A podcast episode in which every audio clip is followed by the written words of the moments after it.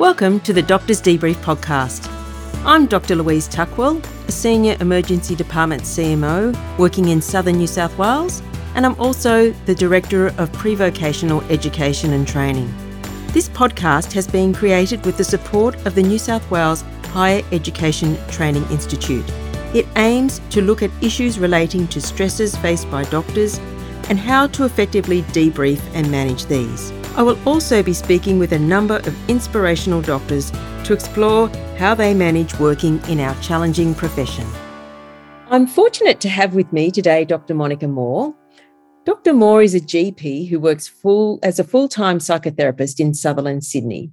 And she's also been involved in training doctors through the RACGP and numerous other organisations, such as the Black Dog Institute. So thanks for talking with me today, Monica.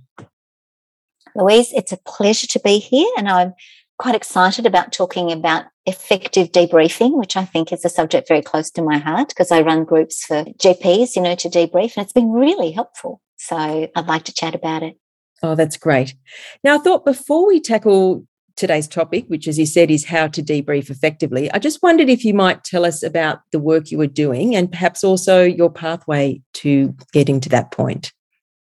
Okay. So as as you mentioned, I mean, I work like a psychologist. So I have one hour sessions, I do psychotherapy and counseling. And I got here because I just was your regular GP and people would cry and I didn't know what to do. And in my area, there were some fairly visionary clinicians at the hospital who suggested that doctors uh, who were GPs could be trained using a manual to do manualized CBT for anxiety and depression. And so we were enrolled in a pilot study and I got to have training by by attending sessions with the psychologists and psychiatrists, and they taught us how to do manualized CBT. And I was so excited to be able to do this mm. and worked in a group practice at the time where lots of people were very happy to refer to me for treatment, given that there were no item numbers, Medicare item numbers for psychologists. And so I enrolled a lot of people and felt this is fantastic. I loved doing the work. I loved the effect that it had, how it was helpful to people. So I got more excited about doing more counseling. So I, I started to have sessions devoted just to counseling. And then mm. my practice was split. And then eventually I made a decision in 2005 that I was only going to do psychotherapy because I got so busy. So that's how I got here. It wasn't planned. No, but that's just wonderful, isn't it? So um very good. So so for today, we will now, you know, start to then speak about how to debrief effectively. And I thought, would you mind just defining what a debrief actually is?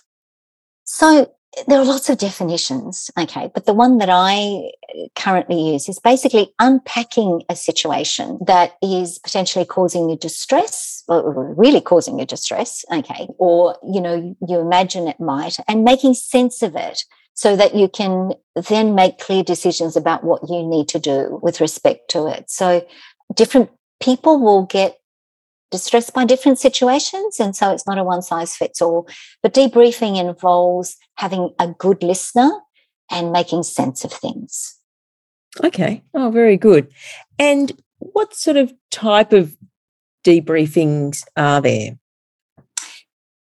I was thinking about this and how there's so many variations when we talk about debriefing, and that, for example, within certain uh, professions like the firemen or policemen, or you know, even within hospital systems, there might be some compulsory debriefing mm. that people have to attend, and there are mixed reviews on that as versus you know a voluntary debriefing where you might decide yeah this is this is heavy on my mind. I i need to go and do something about this. And so you debrief voluntarily.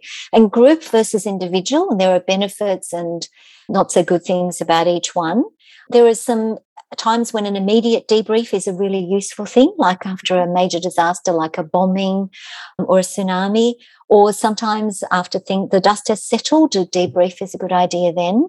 Mm-hmm psychologists, social workers, anyone who works in the mental health field has regular debriefing, so regular supervision or mentoring sessions, but they also seek occasional debriefing if you've got a particular of case. And that's something that I do. So in my work, even though I'm a GP, I have regular supervision that's booked and I think about my cases and I go, okay, so what's what might be weighing on my mind that I need to talk about? And then there's good versus bad debriefing in my, mm. in my mm. books.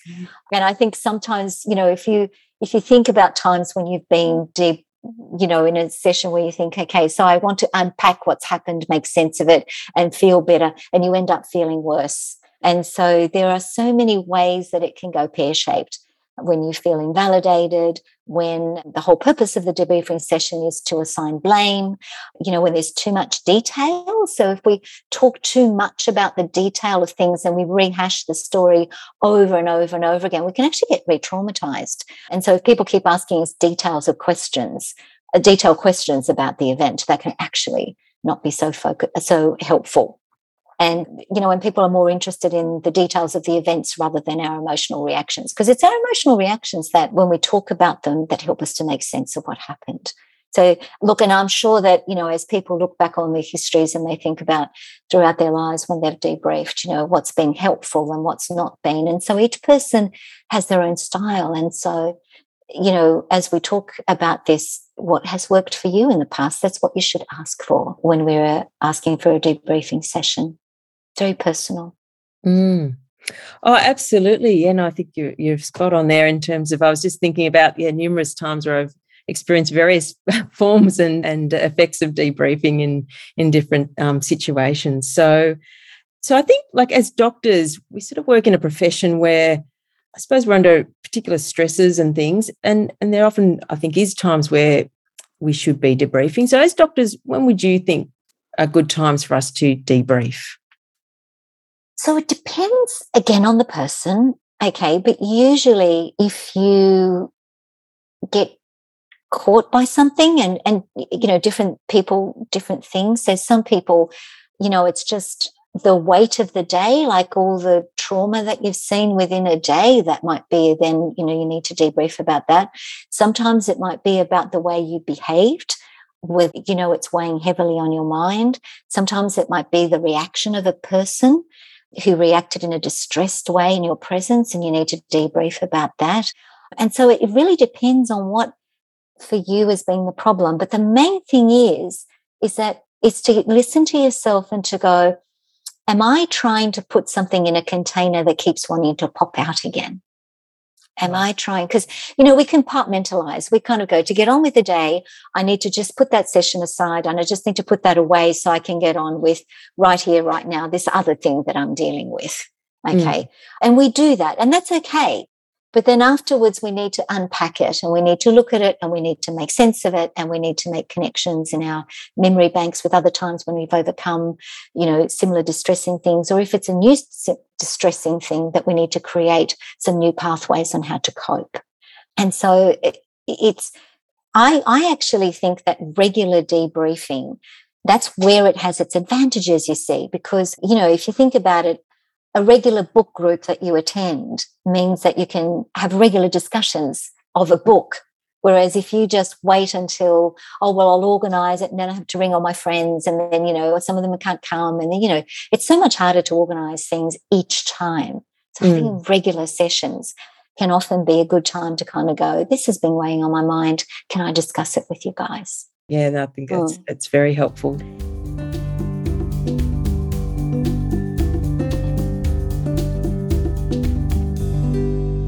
And in terms of when we're looking for someone to debrief with, do you have any suggestions about who we should, you know, seek out to, to do this? Mm, okay. Because debriefing means showing your vulnerability, sometimes your dog is the best person to debrief with. Okay. if you've got no one else. Mm. But yeah, I mean, it, it seems funny, but there are people who have some very effective conversations with their pets. Okay, mm. so that's, but, but look, a peer, because a peer is someone who often has the same background as you and sort of hears where you're coming from. Or mm. it could be a mentor, someone who has more experience than you, has been there, done that. It could mm-hmm. be a friend who's a good listener. It could be a family member, again, who you mm. trust. Mm it could be an online group. There are lots of online groups. Like I, have heard of a, an online group called Crispy GPs. And okay. it's a group of GPs who um, are feeling themselves burning out, which is why they call themselves crispy okay. um, rather than toasted. And that they and they use it as a space to debrief about all the stresses that that are on them, um, mm. and and you know to have someone listen and kind of go, yeah, no wonder, you know that's okay, and to validate that. And the really important part of it, I think, is that you feel safe with them, that you don't feel that they're going to be critical or shame you or, you know, tell you, I'll just, you know, buck up, get over it, shouldn't react that way, that they won't offer you solutions and that it will be confidential. Right. They won't tell someone else about it. Confidentiality is key. Mm. Oh, so those are the things I can think of. Other people might come up with different ideas. Yeah, mm. yeah. Oh no, very good. And can you go through some of the elements of what makes an effective debrief?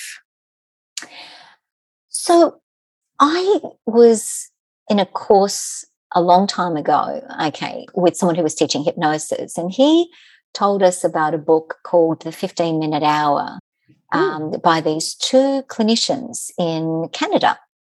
And uh, they had a technique called bathe, okay, which is where for any clinical interaction as a general practice or, you know, when you're working with someone in a hospital system, that you B is for bother. Okay, so what that person's come in for. And you give the person 90 seconds, like one and a half minutes of just listening, hearing mm. their story.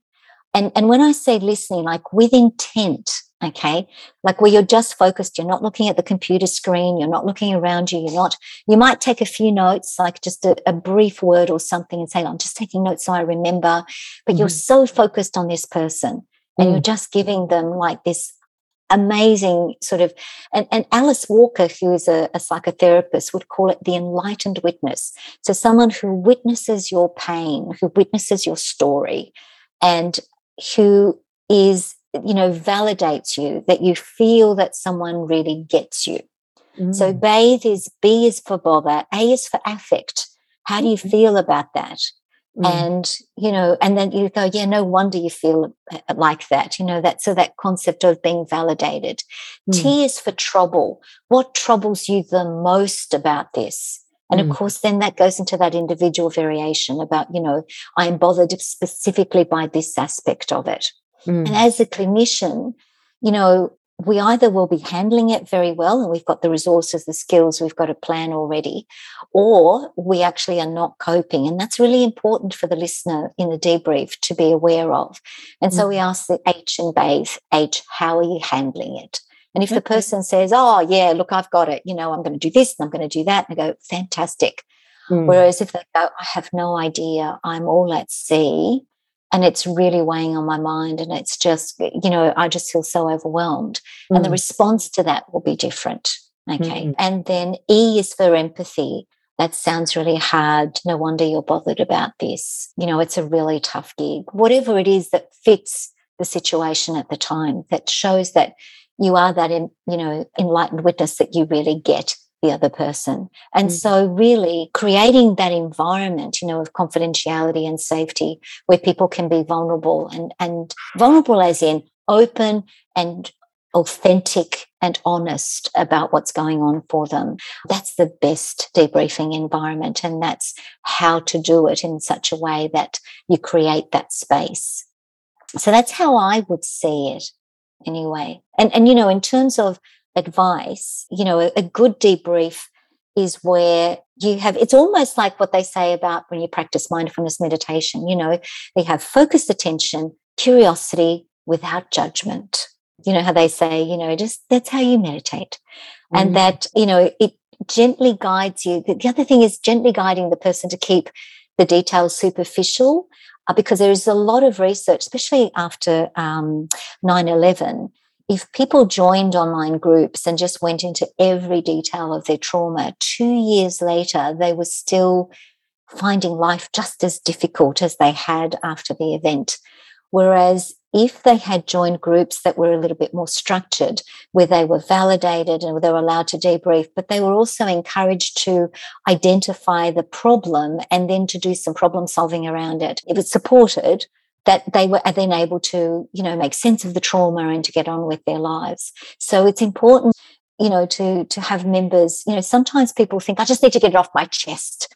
but getting it off your chest in great detail can sometimes lead to just going round and round and round, and you don't get out of that space. So we hold a fine balance in a debrief. It's actually quite I find it quite difficult to do and I don't know about other people, but you know, how much do you allow people to speak their truth and to feel, you know, that we are the witness to their pain? And how much do we uh, sort of interrupt them in an empathic sort of way and say, look, I'm just a bit concerned that by going over it in detail that you're just re-traumatizing yourself. If is it okay if we just, you know, what is you know what's troubling you most about this? Like how can we address it in a way that's helpful for you today? So so really being curious about it and discussing it with people asking people how can i best help you in this debrief? and always asking permission before giving advice. You know because mm. we gps whoa i don't know about you know anybody else but i remember you know my biggest struggle with learning motivational interviewing was you know don't give advice um, mm. we're so quick to give advice. Mm. Uh, so I, my supervisors, you know, many supervisors would say, Monica, just sit on your hands. It's really helpful. Okay. Um, so that's how I do it. So that's some of my ideas about, you know, sort of how to do it and what, what makes up a good debrief. Yeah. Um, mm. Other people might have other ideas about it. What do you think, Louise? When you well, I love I love the bathe and I just mm. yeah, I just love having a sort of a framework and because I think we're all called upon by people at times, you know, uh, doctors or even friends or colleagues to be you know help with it or debrief someone and it's it's just great to see that there are sort of ways that we could approach this that might actually be even more helpful for the people that we're really trying to help. So um, no i think that's that's wonderful. So thank you for sharing that now, you mentioned when we were discussing um, this recently the idea of mm. doing some group peer support as one method of doctors supporting one another in a structured manner. Would you mind telling us a bit about about that? So I've I've had the privilege to be invited to facilitate a group of GPs who, like many other GPs in Australia, you know, had the bushfires and then had, you know, floods and then had COVID just mm. to hmm. top it off, oh, on top of everything else that GPs normally cope with. Mm. And so they were they were getting a bit crispy, and so the the local PHN organised for me to facilitate some group sessions with them, sp- talking specifically about burnout. And so I ran the groups and was just del- like it was delightful to watch these people sort of form a group and engage and develop this group safety about confidentiality and and you know this wonderful beautiful respect for the differences in perspective and opinion. And you know as a facilitator i was encouraging them to uh, you know speak things from their perspective rather than give advice. To give advice you know at a section like you know we would have uh, sort of you know a basic introduction initially and then you know how's everybody going and you know i sometimes used an icebreaker just to add a bit of humor and then one person would say you know i've got something to uh, discuss and then everybody go right and and that would allow everybody then to you know the wisdom of the group to come together, which was mm-hmm. just stunningly beautiful in the support that they gave each other. And it allowed also the person to make sense of what they were going through and to have that common humanity like it's not just me and to have mm. some self-compassion if that was what was needed and there's a lot of laughing because you know humor disarms a lot of you know sort of discomfort and um yeah it was it was just it's just been a lovely beautiful experience to be part of that and so i i think that the more doctors that have that available to them that you know and they the feedback that they gave was how much of a difference it made because each of them made some real lasting changes to the way that they were working it, like it wasn't just you know the change the way they were feeling but it was also led to some problem solving that was really quite effective for them mm. um, and i think that that's you know the other very practical side of it mm. for when you're stuck Mm, so that's oh, my experience. Yeah, I mean, no, so clearly that group um, setting does have some, you know, advantages, as you say, with the sharing and the problem solving, and yeah. So I think that that's that's a really good good model and sort of one that, as, as I've said, we're going to try and pursue in our area with with your support. So now, in terms of things that, you know, can be really beneficial about a debrief. What what might lead to a debrief sort of being not so helpful? So I'm thinking actually I might ask you that question first. Think back to one of your debriefs that wasn't so helpful. Yeah, look, I if must. That's okay. Sorry, I don't. I don't want to put you on this. No, no, no, no. In fact, you know I, mean? I must. Yeah. No, no, this is fine because it's a more generic thing. I, I do find, Oh. you know, because I do a lot of emergency work and stuff. I, I, I find sometimes the scheduled, okay, we're going to get everybody together and have a debrief, and it might not be. The timing is sometimes awkward because of trying to get people together, and people are, respond differently, and so some of those debriefs I've found not as helpful, particularly if some people experience the the event in a different way to what I did. Mm. So yeah, so I suppose that's randomly bringing together a group of people. Quick, we must debrief now. I don't think would works as well as a group that's decided we're going to come together and and we're going to do this in a more planned fashion. That would be my sort of initial thoughts on that. Yeah, yeah. So that's what I was talking about that thing where organizations have these set things that we have to debrief after these set events. And not Mm. everybody's at the same stage. And some people would be better without a debrief, and some people Mm-hmm. really need to debrief, but they need to do it in a different setting and with a different person who isn't looking at their watch going, okay, let's get it over and done with because I need to pick up Yes. the kids. Like, do you know what I mean? Like, Yeah. it's it's it, it really needs to have all these parameters to make it feel safe and to make it feel helpful. Mm. Um, and I was thinking about my experiences, and I've had, you know, being an older woman, I've had a lot of very helpful debriefs and some shockers. And I would have to say that it's where I've gone in with a mistake that I've made, and I'm very sensitive to my mistakes and but would really like to get it right. And so I'm very open about, you know, I want to talk about what I did wrong and, you know, how can I um, not do this again? And that it it has been that for whatever reason, maybe the person was tired or, you know, they or they didn't know how to do it. And then I actually felt worse afterwards.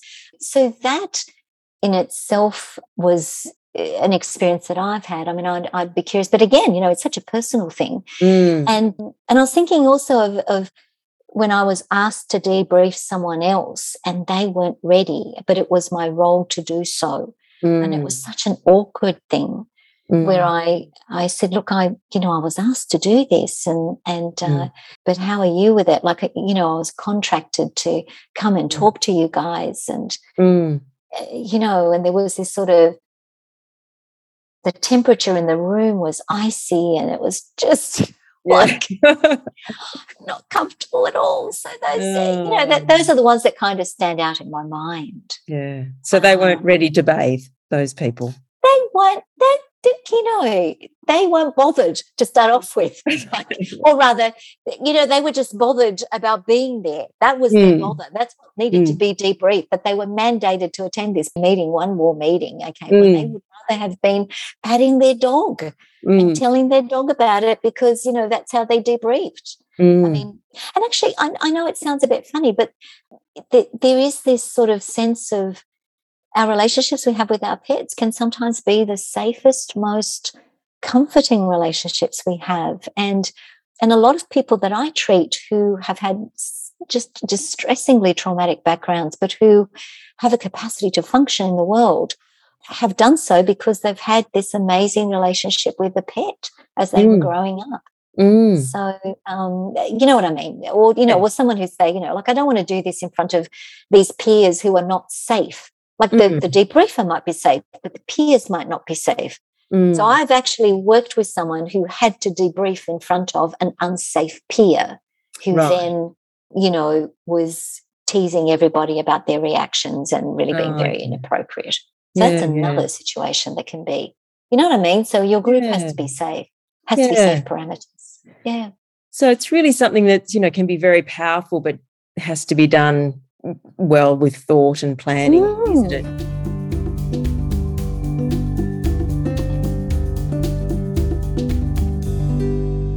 What sort of training or preparation do you advise for doctors who are actually wanting to run a debrief? Okay. so um, I must admit, okay, So I have participated in a lot of group and individual debriefing sessions. Okay. Mm. But I've never been taught how to run one. So when I was asked to run it, mm. I was mm. kind of like, but I have to tell everybody I've never done this before. I'm going to be really honest. Okay. So they mm. can help me because I'm going to need help to build this. So that's the curiosity and also the learner stance. Because mm. even though, you know, like say, for example, I, I say, okay, let's get a group of people together that I can talk about, you know, sort of these are the ideas that I think are helpful. But when you mm. form your own group and you're facilitating your own group, you might say, okay, group, what would be helpful for you guys? Because that's how I did the group. You know, I mm. said, what do you guys want to get out of this group? Um, mm. You know, what would be helpful? Can we set some agendas here? Mm. Uh, consider an agenda, you know, like about what we're trying to get out of this group. And that stops it by having topics. It stops it from degenerating into just a whinge session. And mm. that's one of the things I think is important. I also think that having regular supervision. So, in other words, you know, I have supervision about the group. So I speak to a colleague who is trained in supervising and mm. I say, look, you know, this is what happened in the group last night. And, um, you know, I'm just curious about, you know, the dynamics and do you have any ideas? And he goes, well, you know, my training in being a professional supervisor, these are the sort of ideas that, you know, sort of, and I go, oh, yeah, okay, you know, and, and then I take it back to the group and I go, you know, how about we do it slightly differently and we mm. do it hmm. this way? So it's always about having the learner position, you know, that as a facilitator, you're you have a mission to keep things safe and to bring things back to you know the agenda to you know sometimes it's a bit like herding cats but mm. at the same time that you're curious and that you're always willing to learn and to and to be you know enriched by the group and modified by the group and to get your own sort of wisdom enriched by the group so that mm. those are the things that i guess i think about when i'm thinking about facilitating a group like that yeah. Oh no, I think that that sounds like a, a great thing having your own supervisor as well or, or mentor. So um, yeah, yeah, yeah, always checking base with someone else. You know, so we're always sort of checking with someone else who checks with someone else who checks with someone else. yeah. Oh no, that's great. And I think I just wanted to also mention, I suppose, you know, when we're talking about you know this sort of debriefing, it, it's for those things that might sort of bother us at time, as you say, we sort of pack away and they're still grumbling away. But there probably, you know, there are cases when a doctor's actually suffering from a, a mental illness rather than just a, mm. you know, mm. normal stress response, and and they'd require more than debriefing. Do you have any sort of things mm. to comment on this sort of situation? Look, this is the thing, isn't it? I mean, we are human beings, and like all human beings, we're subject to the same brain patterns, traumas, stress responses. And so, you know, there is no reason to think that we're uh, immune to that. So, when I started the group and I was thinking about how do we ensure safety, you know, mm. and so I said, look, you know, as well as confidentiality, because of my training in mental health, if I start to detect that any of you, okay, have symptoms that would benefit from going to see a therapist, I will contact you individually and talk to you about it. Mm. Okay. And so I won't necessarily diagnose you, but I'll say these are my concerns. I've observed this behavior. I've observed, I've observed that, you know, you you talk about it in this particular way. So usually I'm I'm reflecting back behavior that I've observed. And so in this particular group that I was facilitating, I wasn't concerned about any of them, but there was another group that I was a member of and it wasn't part of the group discussion at the beginning, like when mm. we were setting it up. Mm. And then it became really difficult for the facilitator to kind of monitor the behavior of the one person in the group who really would have benefited from going to see a therapist and getting the help that, you know, we advise for our patients. Mm. Yeah, so no, I think, I think just being out there and just saying, you know, it's normal and let's just invite it in and let's just deal with it. But it's confidential like it's not in front of everyone else. That's right. Yeah just approaching them individually is is you know yeah. very wise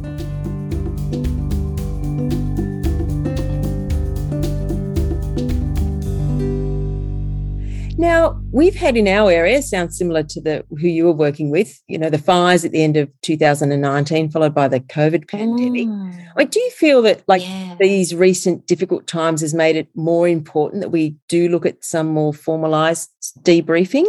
I've been advocating for GPs to have the capacity to have either super uh, individual or group supervision, like for years, mm. for years, like ever since I started having my own supervision, which was, you know, in 1998, and I started having my own individual supervision. And ever since then, I've been thinking, why do GPs do this? This is brilliant. This is mm. fantastic. You know, and yes, we know we would debrief. Like as a GP, I would at lunchtime talk to other members of the of the group practice over lunch, you know, about Mrs. So and so, you know, came in and I just didn't know what to do. And, and the other person will go, Oh, you know, oh, this has been helpful before and blah, blah, blah. And that's mm. great. You know, like we can do those debriefs in in the spare moments that you have. And that's fantastic. But the more formalized thing where we talk about our own more personal, more vulnerable reaction.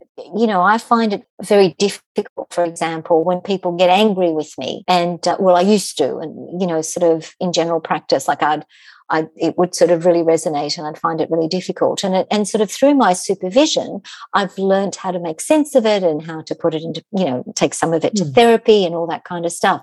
And so that would have been helpful if at the time when I was in general practice, if someone had said to me, Monica, it sounds like you need to take this to therapy because it's a big reaction that you're having. And so, mm. you know, it would be good to work through some of that within a therapeutic framework.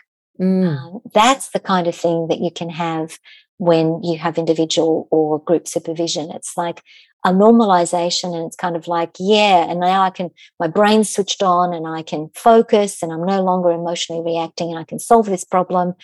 And this is what I mean that happened in the group, you know, that I facilitated that these GPs kind of just say, okay, so that's no wonder I'm so burnt out because it's got this, this, and this, and this is what I'm going to do. And, and they all did, they all made changes. Mm. Um, and none of the, like, it, you know, wasn't the aim of the group wasn't to make practical changes in their lives. The aim of the group was how do you cope with stress?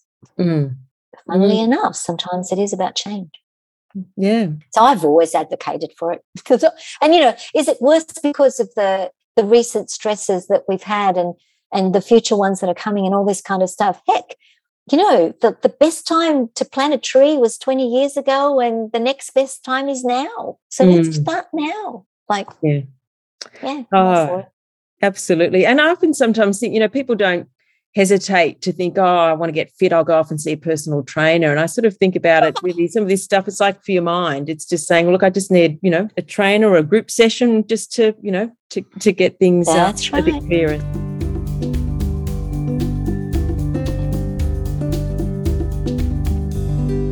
So just before we finish up, Monica, do you have any other advice for doctors who want to debrief effectively? Well, first, I have to ask the doctors who are listening if you don't want to listen to my advice, just take the take your earphones okay. out. permission, sorry. no, I'm only joking. Um, look, I, I think the thing is, okay, that we're trained in medicine. It's really interesting.